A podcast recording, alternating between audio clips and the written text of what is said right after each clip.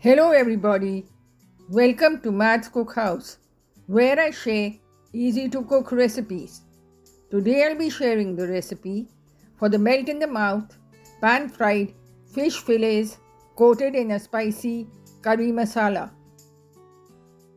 To begin, prepare the curry masala powder, dry roast 4 tablespoons coriander seeds dhania 2 tablespoons cumin seeds jeera 1 and a half tablespoons fennel seeds saunf 4 whole kashmiri red chilies 1 teaspoon fenugreek seeds methi dana 1 teaspoon mustard seeds sarso half teaspoon black peppercorns 2 inch piece of cinnamon and 1 teaspoon green cardamom seeds until aromatic.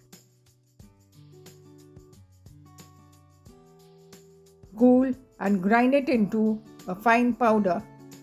Remove to a bowl, add 1 teaspoon garlic powder, half teaspoon ginger powder sont and 2 teaspoons turmeric powder haldi.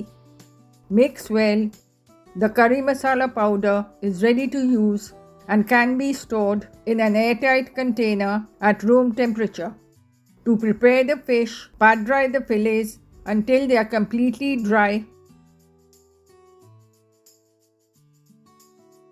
In a dish, mix together 4 teaspoons curry powder, 1 teaspoon salt or to taste, 1 teaspoon coarsely ground black pepper, and 1 teaspoon turmeric powder.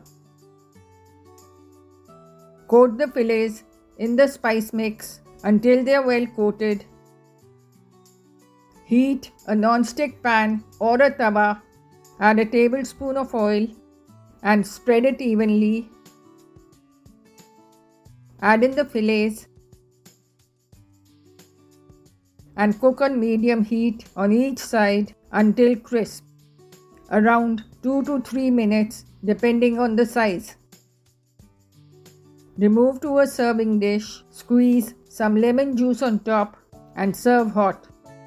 For more such recipes, follow me at Matt's Cookhouse and be sure to like, share, and subscribe.